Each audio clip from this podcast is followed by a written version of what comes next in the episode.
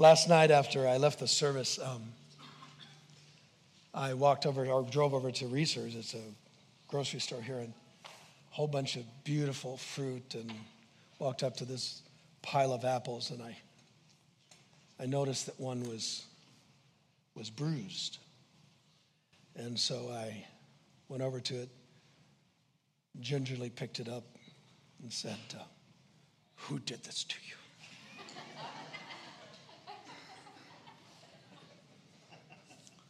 That was a lie.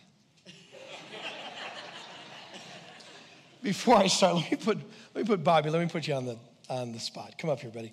This is Bobby Schuller. Some of you know his grandpa, Robert Schuller, uh, who used to uh, preach at the uh, sure. cathedral, right? And uh, he's now pastoring uh, the um, uh, Hour of Power, preaching that television thing, and in town because he's um, doing a wedding. But he's a graduate from ORU, so he's one of ours, right? And so just say hello to us. Okay. Fine. Yeah. Okay. Hi, everyone. Nice to see you. nice to see Blake Bartell. So I went to 180 uh, in Tulsa and then went to Believers Church for a while. Sweet. I used to work there. Yeah, I know. no, I love it here. Happy to be with you guys. Good, good. Let's pray. You know what I wanted to do there really to say to you sure. is aren't you delighted when God has his hand on a whole family? Yes. And really what I wanted to say to you is we love what your family stood for. And we appreciate you saying yes to Jesus and following yeah. in that thing. So thanks, man. Sure. Thanks, Grace to you. Good.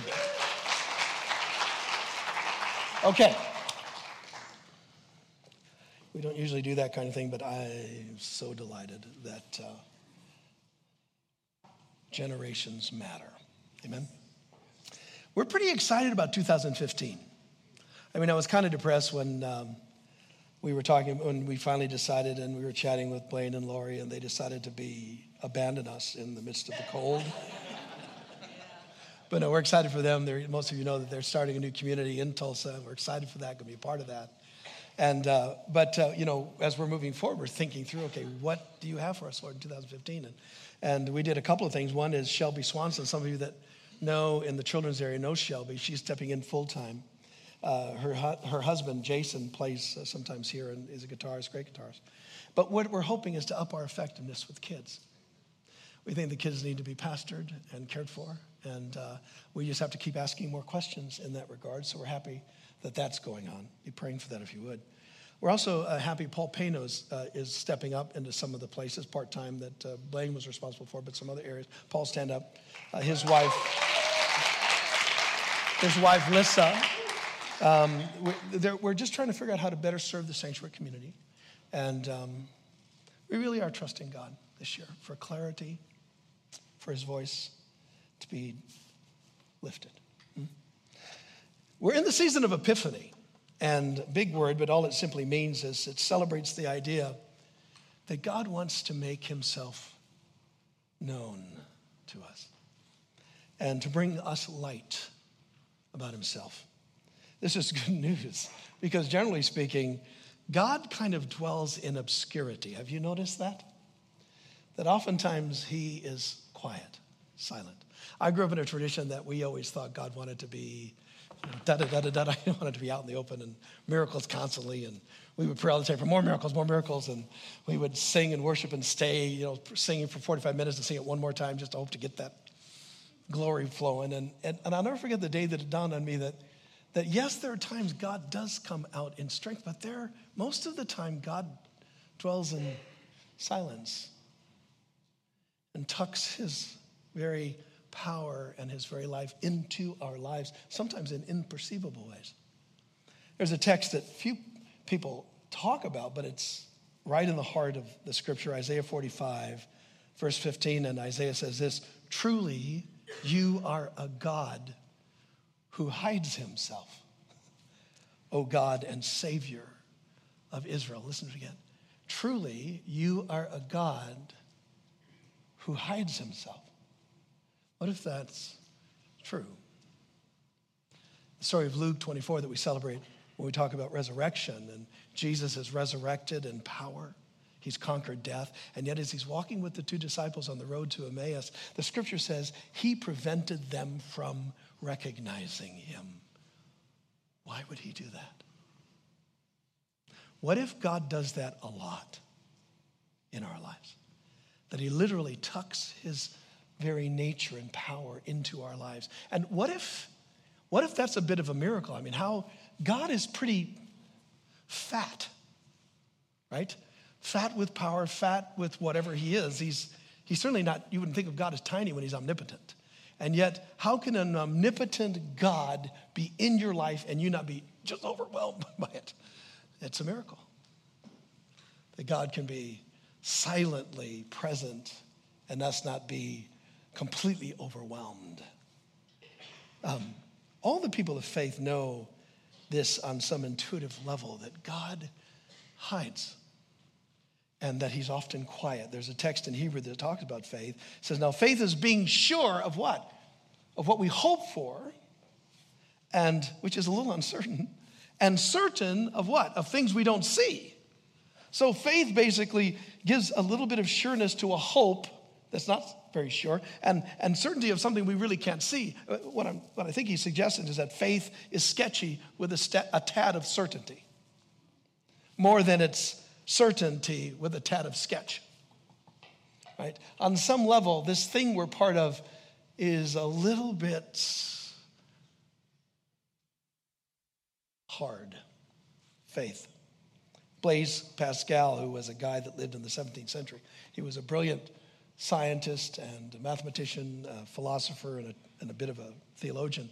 And he wrote something brilliant. Listen to it. If God had wished to overcome the obstinacy of, a, of the most hardened, hardened to God, he could have done so, overcome their obstinacy. He could have done so by revealing himself to them so plainly that they could not doubt the truth of his essence.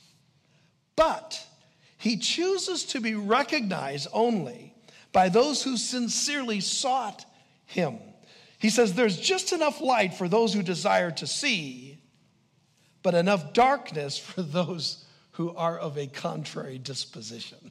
So, what he's saying is, God has evidence in our lives and in the world of his presence. But it's just enough evidence for people who are interested that they can actually come to him. But it's just enough op- uh, uh, enough opaqueness, enough darkness that if people don't want to seek him, they can become convinced that he doesn't exist. God set it up this way.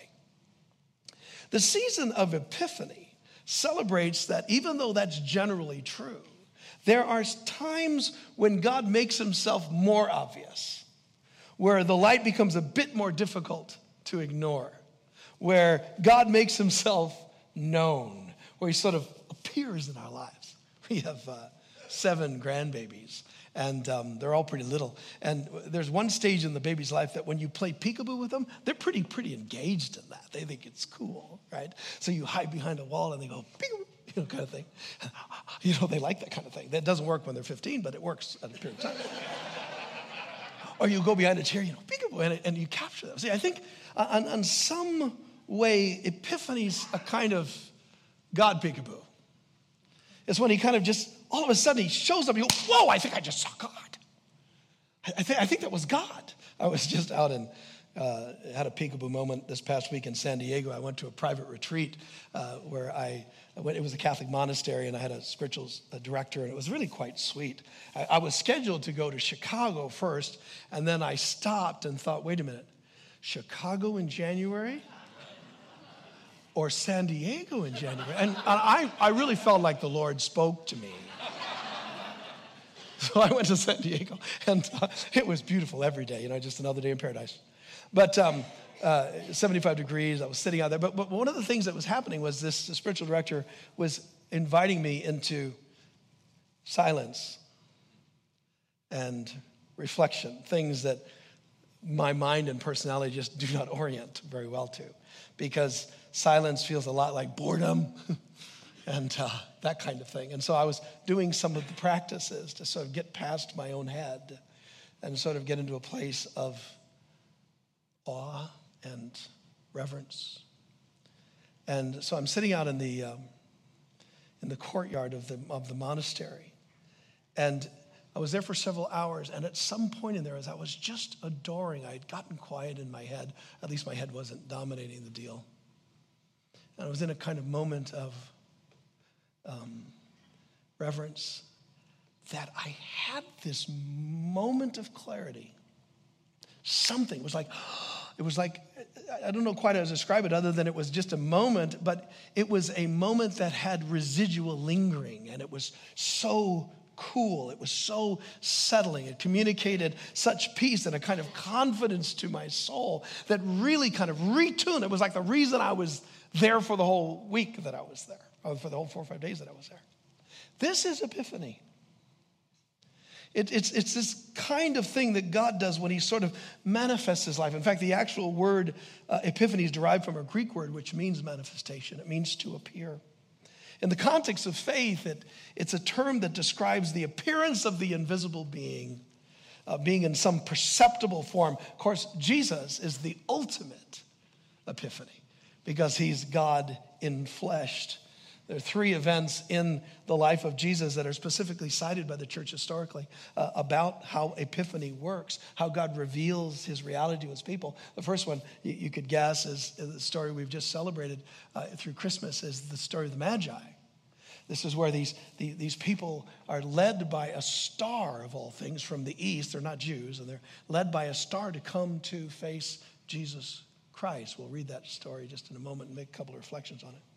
The second story is the baptism of Jesus and how when he, you remember the story, as he goes to be baptized by John, and as he goes into the water, the heavens open, the, uh, uh, the Holy Spirit descends on him in some way that's perceptible to people around him, and a voice comes out of heaven. And God peekaboo speaks out, and, and people hear him. This is my son in whom well please. That's the celebration of that event, is the celebration of Epiphany. And then the third one is what Dr. Green talked about last week, the wedding at Cana. And that's when Jesus does this miracle of turning water into wine to manifest or epiphany his glory.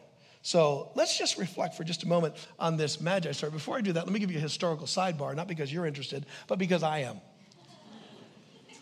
Um, Christians have been celebrating uh, the season of Epiphany since the late second century.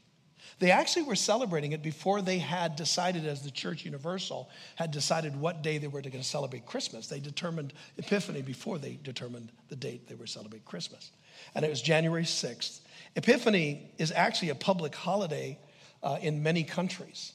And it's not only a day now, it actually has been extended into be a kind of season of celebration, which we're in.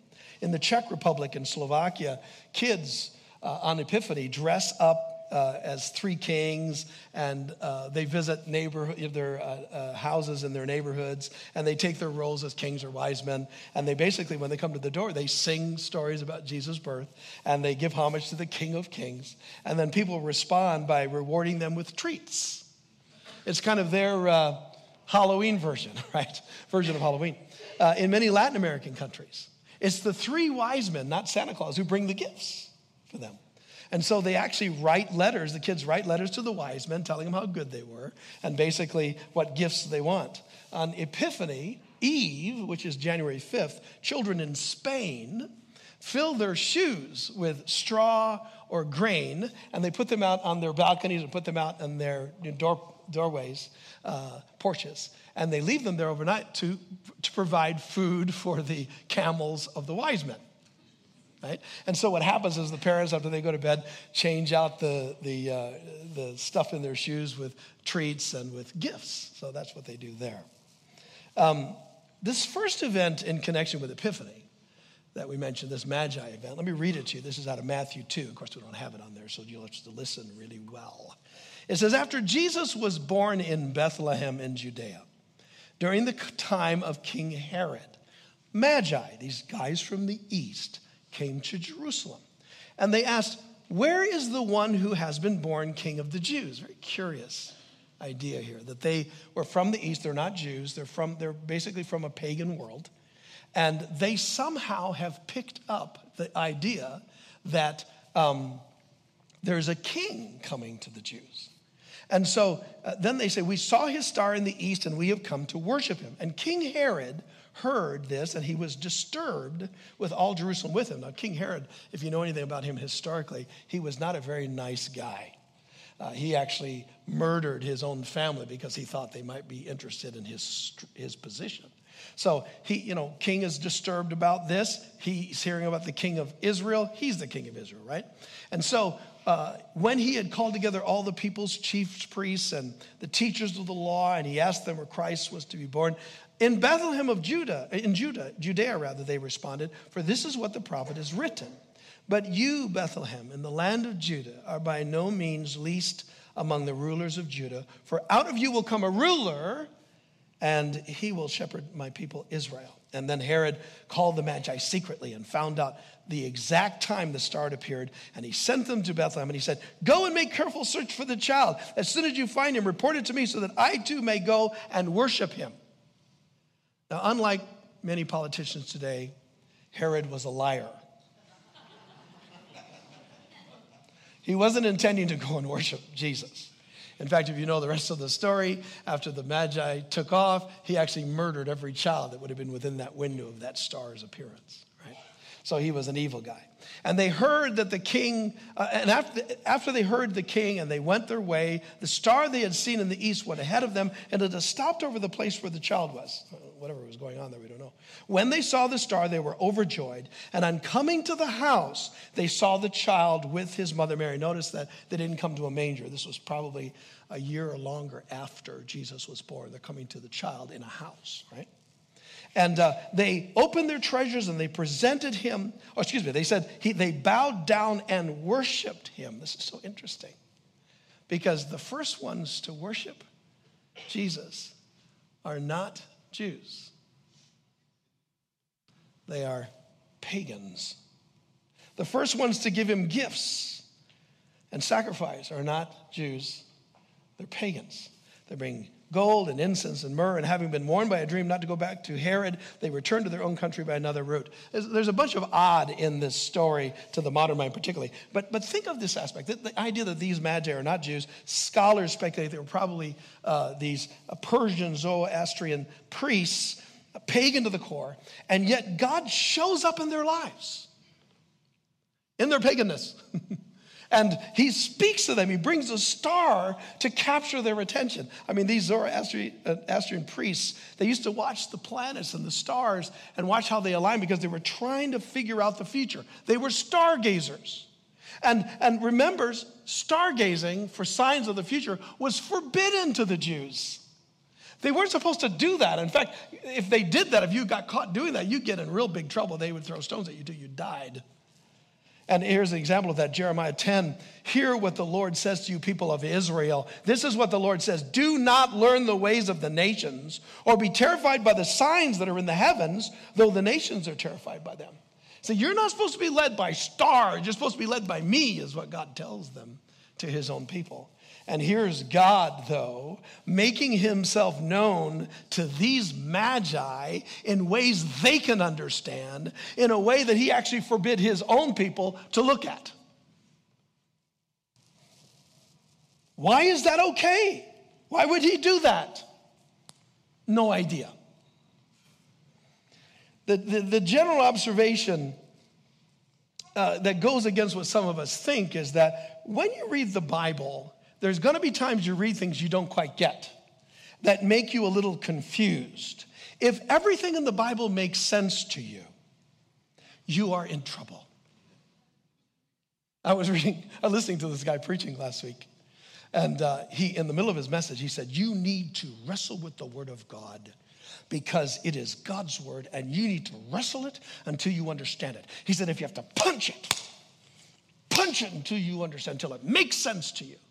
I remember thinking to myself when I listened, I thought, it's bad advice. because I, I think that, that some of us just can't stand the notion of inconsistency or contradiction in Scripture.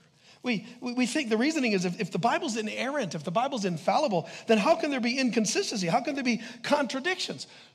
But what if God wants there to be inconsistencies and contradictions precisely to show that the human life is in participation with the divine. And if there's anything you get when humans get involved, is inconsistency and contradiction. I mean, just listen to a whole bunch of preachers about any one given subject, and you'll hear inconsistency and contradiction. When I listen to myself, and what I say, there's within one message, there's inconsistency and contradiction. Think about marriage right? And you're getting to know this man or getting to know this woman. I think men are, I don't know, we're pretty simple, it seems. W- women are more complicated, right? And, and when, I, uh, when I think about me, the, the whole woman is, is like a wonder.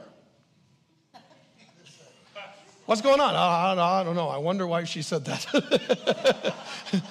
Mystery. I tell Gail, you know, we've been married for 38 years, and I don't really have a clue right? She's at least 15 different people. I don't mean that in a weird way.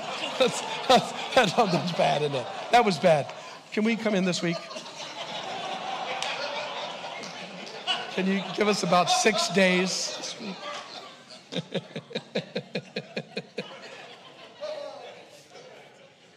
but the reality is, whenever human beings get involved in life, or with God, there's going to be inconsistencies, there's, there's going to be contradictions. I mean, just read the various resurrection narratives. And you read them, and they're, they're, it's all true that Jesus rose. I mean, you get that point. Jesus rose from the dead, but the timelines and the events that take place are just different. So, you know, you can try to make that, all, punch it until it all fits, or you can just go, wow. Right? It's, they're just different people telling the story. There's a famous story of Jesus making a whip out of some cords, and, he, and then he's found going through the temple, overturning tables and money changers in Jerusalem. And in Matthew and Mark, they put that story at the beginning, I mean, at the end of his ministry, right before he starts his passion. In the book of John, John puts it before, at the very beginning of his ministry. So I've heard pastors wrestle over this. Well, what do you think that is? Well, it's got to be, they both have to be true. It's the word of God, it's inerrant, right? It's got to be true. So they punch it until they say, well, the event happened twice. Even though John doesn't mention a second event, Matthew and Mark don't mention two events, it has to be two events because they're trying to make it all work. I was thinking to myself, why do that? Maybe they just are remembering it differently. They're humans. Well, it's divine. Well, absolutely. Aren't you glad God uses humans? See, that doesn't freak me out because I think on some level that, that one of our problems is that we're modern scientific, technological people that thinks everything has to fit. We've got to just punch things, manipulate them until they all make sense. But I think what we lose when we do that is the sense of wonder and mystery and the human dimension with God jumping into our midst. It's true that there's a long history of people trying to resolve all inconsistencies and all contradictions found when you find them in sacred texts. And if one of these people, you're not alone by any means. I mean, there's in the second century, there's this guy named Tatian who read the four gospels and it bothered him because there's different kinds of ways that things are said and the way the timelines it didn't all work. And so he wanted to condense them all. And so he did a project called the Diatessaron. And in this project, he put all of the Gospels together, along with some other traditions he knew, and put them all in one narrative, thinking that would make the most sense for the church. But the church said no. I mean, there's a few churches that adopted it, but the church in general said no. We want to hear these different voices. We want to hear the way the story is told in different ways because we think God is in diversity. And they loved the diversity. It made them wonder. It fostered mystery. I love that. So, in this Magi narrative, God is seen as a God who makes himself known to a people who aren't even close to believing things right. And he speaks to them in a way that he told his own people, Don't be looking for me to speak that way. And yet he does. And he just, he, I think he makes the rules, I think he can bend them. Right? And I, I remember when I first saw the star, I think all of us have star stories. When I first encountered the Christ, it wasn't in church. I was in the wrong place at the wrong time doing the wrong things. And yet, God, who doesn't go those places, was at that place. It was on a Christmas night at a party with a bunch of kids, and, and we were all crazy and uh, doing the things we weren't supposed to be doing. And yet, my friend walks up to me in the middle of that thing, and he said to me, he was the guy that sold me the good marijuana. And uh, he, he came up to me and, and he told me, he said, Listen, he said, I'm thinking about giving my life to Jesus. And I remember how that just shone like a star in my sky. No, he didn't explain it. I didn't even ask him what he meant. I didn't know what he meant. But it was like, pow. And all that night, as I was hanging around, laughing, joking, smoking, um, and, and, and, you know, I was of the grand old age of 14 years old. It was Christmas 1970. Somebody took me home, and I'm walking up the stairs. I'm loaded, and um, as I'm walking up the stairs, I kept thinking, you need to give your life to Jesus. You need to give your life to Jesus. Nobody talked to me other than that statement. And the further I got up the stairs, the more prevailing that it seemed. And I seemed like I was stepping into some kind of an awesome something. And I walked over to my bed and I knelt down, and I was brought up Roman Catholic. And so I opened the prayer this way Mary, Joseph, Michael the Archangel. And as I'm praying, I didn't know what to say. As I'm just praying, I felt like God came into my room. And I remember instantly I was no effect of the night, no effect of the marijuana, nothing. I was just, just completely me, which kind of shocked me. And not only that, all of a sudden I started feeling very dirty. Not like rejection dirty, not like get out of here, you filthy person, but just dirty, but welcome, but dirty. And I remember thinking, I said, Jesus, would, would you clean me? I just felt like I was an old garbage can that was getting sprayed out with something. And in that moment, my life was completely transformed. But I was in the wrong place at the wrong time, doing the wrong things, praying the wrong prayer. And God was there. See, what's beautiful about Epiphany and about God is that you don't have to be right. And you don't have to say it right. And this morning, you might be in a place where you're just not in the right place. Your head's not right. You're desiring wrong things. You know you are. You're in trouble. But listen, God's right where you are. The star is shining right where you are. You don't have to get yourself right to hear from God. That's what Epiphany celebrates. Now, here's a interesting idea that you should, I think we should consider. What if God is reaching out to everyone in all places, at all times, every nation, the deepest, darkest jungles, the coolest cities? What if God is always speaking to people? What if stars are always shining? It's just that most people aren't aware of it. What if most people just don't recognize it? What would that mean for us in terms of our dealing with people and trying to encourage faith? There's a story in Acts 14 that's very provocative to this end. And it's a story about Paul in this place called Lystra. And he's praying for this guy. And the scripture says in Lystra, this guy was crippled at his feet and he was lame from birth. Everybody knew him, it's a little town. And he had never walked. So he's listening to Paul as he's talking, and Paul looked right at him and he perceived that he had faith to be healed. And so he called out to the guy, Hey, stand up on your feet. And at that, the guy jumps up and begins to walk, which freaked everybody out, right? It's a miracle. And the scripture says, When the crowd saw what Paul had done, they began to freak out. They began to shout in their language, The gods have come down to us in human form. Okay, I'll think about this a minute. A legitimate miracle from God that they co opt into a wrong pagan story. It's a legitimate miracle. God rose the guy up, he's healed, and they said, The gods have come among us. And so what ends up happening is uh, Barnabas they call Zeus, the god Zeus. Paul they call Hermes, they think he's come down in physical form because he was the chief speaker. And the priest of Zeus, whose temple was just outside of the city, caught wind of it. So he brings these bulls and these wreaths to the city gates, and he wanted the, the, the crowd to offer sacrifices to Paul and Barnabas, thinking they were gods. I mean, the place is going crazy. God's done a miracle, but it's Zeus, they think. It's Hermes, they think. They're willing to sacrifice to these false gods over a miracle God Almighty has done. But when the apostles Paul and Barnabas heard this, they just tore their clothes and they rushed into the crowd, like, oh, no, wait, wait, wait. Guys, why are you doing this? We're only people. We're human like you, and we're bringing you good news. Notice they didn't say, you filthy pagans. God does something, and what do you do with it? You stink it up with your filthy demon religion. That's more evangelical.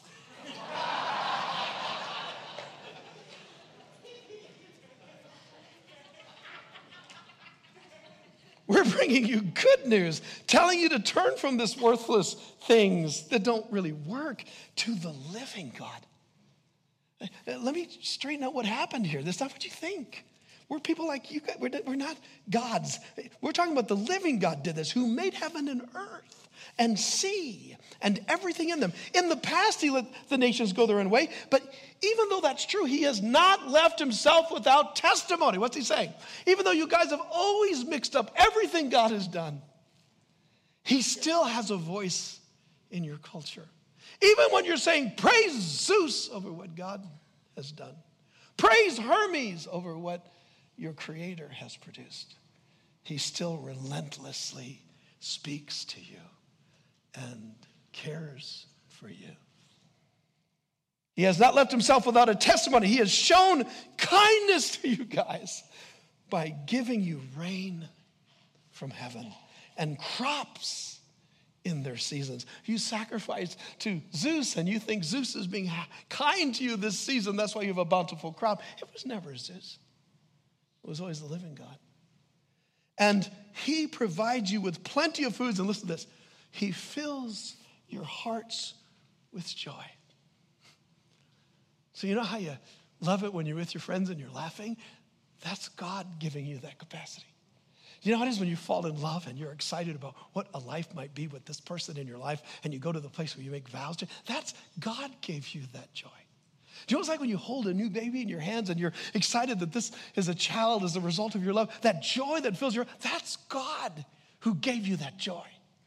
You, those of you who, even though you thought it was the gods, God still was doing this in your life. See, they were crediting their goodness to the, to the pagan gods when they had rain, when they had good crops, when they had plenty of food, when they had joy in their heart. They were saying, Praise Zeus, praise Hermes, and offering sacrifices to them. And what did God do? He kept giving them rain, kept giving them crops kept giving them plenty of food, and kept letting them experience joy. Why?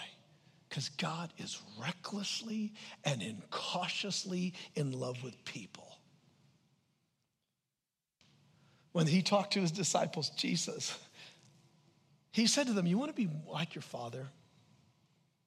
Then be kind to people who are not kind to you. Love not those people that can do for you, but the people that refuse to love you back. Your enemies. Love them. He said, For your Father sends rain on the just and the unjust. He sends the sunshine on the righteous and the unrighteous. You want to be like God? Be reckless and incautious in celebrating and loving people. Most people of faith don't want to go where Paul goes. We would much rather stand and judge people and see them as different than us. This us them thing. It, it works in a couple of ways. One, it, it helps us feel more together because we've identified an enemy. So we feel more connected with each other because now we found a them. It also works because somehow we want to be superior sometimes and we like to judge people. We want to create that kind of sense, that kind of separation. And we want to see them as unsaved and us as saved. We want to see them as sons of Satan, daughters of Satan, which might be what they are. But how should we respond to that?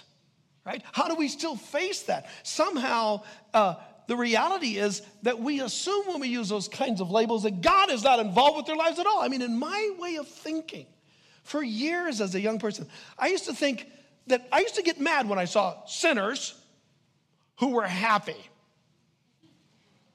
I think they're not really happy. They don't have Jesus in their hearts. How can they be happy? The only people that are happy are people like me. Except Christ and be like me. When somebody would have a happy marriage, I think it was a devil happiness. So the devil's giving them happiness, right?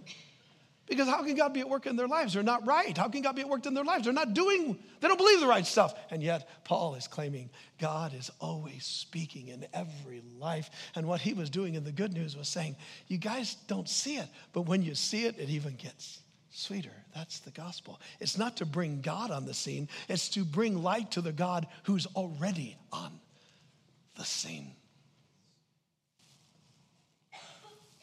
Paul claims that God gives and speaks and love people that have no clue that it's God. Most people don't seem to catch the stars that God puts in their lives. They seem to look at that and say, Well, I've just got, they look at the goodness in their life and say, Well, I'm pretty lucky. Or they say, You know, I got some good karma at work here. Or they say, You know, it's a result of good hard work. Or they say, You know, this is the 200th time I've been reincarnated and I just get better at it. And Paul claims that all the good people experience, saint or otherwise, is, being, is the result of a God who cares. And my question to us would be how would that change how we treat people if we actually dared to believe that? If we thought this, God is working everywhere in the lives of every person.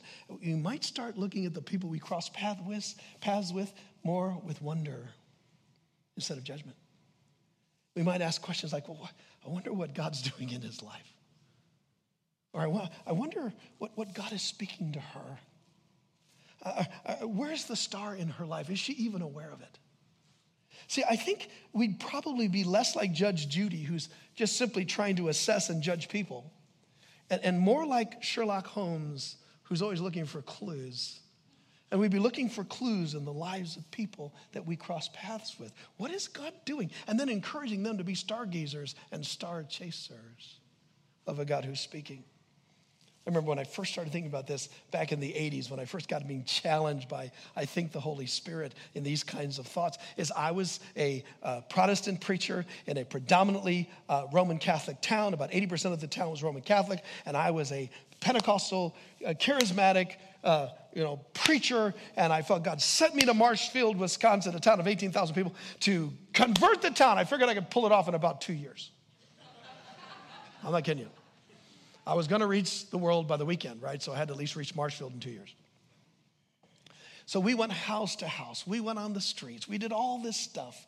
We did advertising for God. We just, and I couldn't believe how cold they were to the Lord Jesus Christ and to the gospel just resistant. I used to think, why are they so resistant? And I remember a couple of years into this process of pastoring in this little town, and I heard about an event that the Roman Catholics were putting on. It was a Roman Catholic healing revival, which sounded kind of, you know,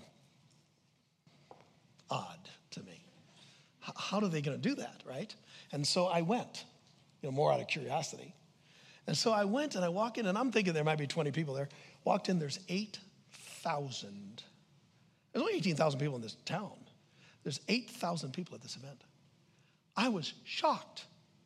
And the guy standing up front in this huge auditorium was a Roman Catholic monk. And he had the whole monk stuff on and huge uh, um, rosary, like a, softball sized rosary, you know, and uh, uh, huge crucifix. And, uh, you know, he's preaching. And what was so odd is when he was preaching, he sounded just like a it was at a tent revival or something. I mean, he was saying, You need to give your life to Jesus.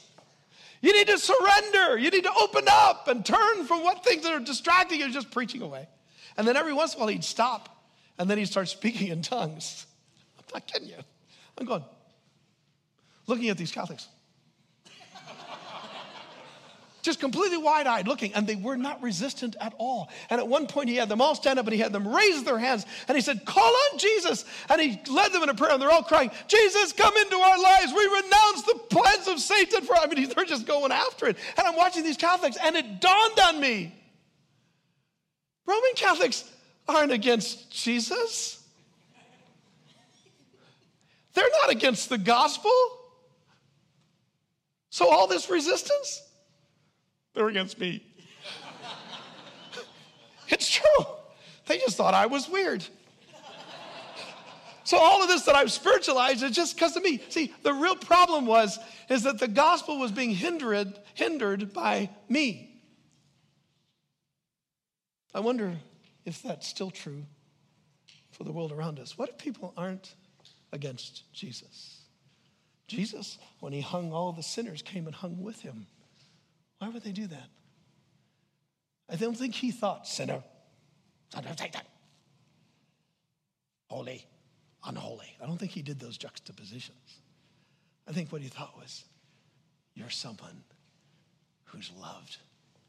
God has invested himself in you. He's speaking to you. And somehow the sinners were drawn to Jesus. I think that the problem in our culture is not the gospel and it's not Jesus, it's you. It's me. I think the reason the gospel isn't more touching more lives is because the church is the way she is. And I think one of the central reasons is because of this issue. Uh, so after that happened to me, there was this little kid, teenager I met, and I met a number of Catholics from then. My whole ministry and thought of ministry to, the, to everybody changed, began to change. And I ran into this Catholic kid, and uh, instead of asking him, Well, have you accepted Jesus Christ your personal? Instead of going down that trail and giving him the four spiritual laws, I just would ask, Say, Where, what do you, you a, do you have any faith or have any religious life? And he said, Well, I am going to Mass. And I said, Well, how are you doing? How is your relationship with God doing? He kind of looked at me kind of weird. Well, what do you mean? I said, Well, are you growing in your faith? He said, Well, I don't know. I said, Okay, ask a question. You go up every service for Mass, you go up and you receive Eucharist, so you're receiving Jesus in your heart. I said, Do you ever really think about that? I mean, do you ever really focus on that and open your heart to that? And he said, Actually, I never have. I said, Why don't you do that? And then, you know, because we run into people all the time in a little town. I said, Next time we run into each other, I said, Tell me what happens. So I saw him a couple weeks later. His face was all lit up. He came to me. He said, Oh my goodness. He said, I went forward in Mass. I thought about what we said. And he said, I, I just opened my heart. And as I took the, the bread, he said, Somehow I saw Jesus coming into my life. He said, I am not kidding you. He said, My life is changing. It's amazing. Thank you. See, I, I, there's another guy that you've heard this story before, most of you that have been around me, because I usually tell stories from my life. And since my life is fairly limited, I have the same stories. Now, I've been tempted oftentimes to tell you stories that are not true because it would make me more interesting, but then I would be a liar, like the story I opened with about the apple. It was a lie. Right? So I can keep doing that, but you know, the bottom line is I'm not going to do that, so it means you get bored. So just please do this. When you hear it, pretend you never heard it and go, oh, that's an amazing story. Okay, so I meet this guy. He's a, he's a physician in our town. There's uh, Marshfield, Wisconsin is known for this huge clinic. There are about 800 doctors in a town of 18,000 people. It's a tiny town. But people come from all over the place. And so one of the doctors, a neuroscience, a neurosurgeon, um, was uh, I had talked to. His wife came to church. He didn't come to church. He did not believe in God. He was an agnostic, he said. So I'm having a conversation with him. We're talking about God, and he said, he said, well, I just don't believe. I said, you know, doc, I said, I think God is in your life. He's moving in your life, you just don't see it. He laughed at me. He said, What are you talking about? I said, Isn't there any place in your life where you have a sense of, of experiencing some kind of transcendence? I mean, you know, like, like, like when you fell in love with your wife, that it was something more than what it was, or maybe first held your first baby and you're kind of, there was maybe a moment of transcendence. I mean, is there anything like that ever happens in your life? He thought for a minute and he said, Well, sometimes when I go hiking, I love the outdoors.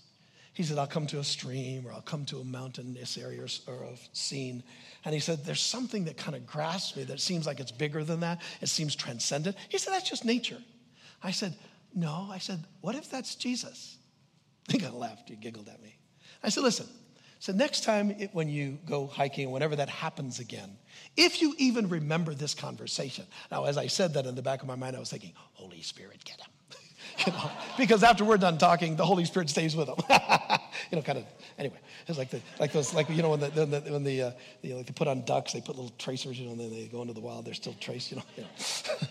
so whenever you talk to people about God, God tags them. But anyway, so I. I so he, he, he wrote me in about three months. I got a letter from him. This was back in the days when people wrote letters. And um, got this letter, and it said, Ed, I uh, went out hiking the other day with some of my friends, and we were in the mountains in Northwest, Pacific Northwest. He said, and I was walking ahead, and I came around this bend, and I saw this amazing scene, a valley up high. And he said, I was struck. It was like a palpable peace that struck me. And he said, I remembered our conversation.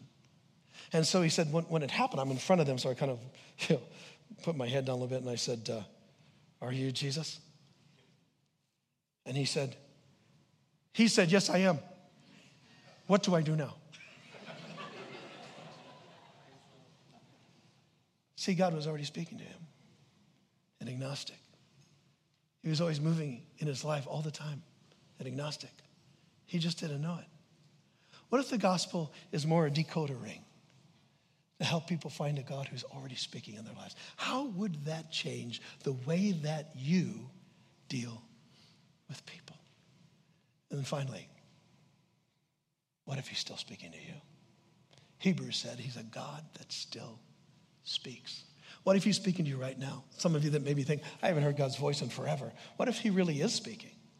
But we need to pray for more sensitivity to that, more discernment to that. I'm, I told you, the guy that loves God to speak big.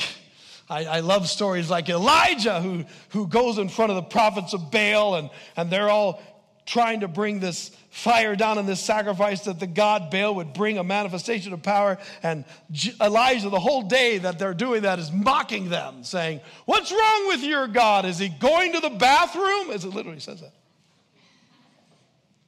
And then after they're all done doing that, the scripture says God that he took water, Elijah, and poured water over the sacrifice, made it hard to burn. And in one moment, the fire of God comes down and wipes out the total sacrifice and licks up the fire of the water that was in all the, the, the, the trenches around the sacrifice. And then Elijah takes a sword and kills all those prophets. We're talking about fire and kicking some bottom. Man, that sounds like the glory cloud to me. Right? Winning big for God in power. Shaddai.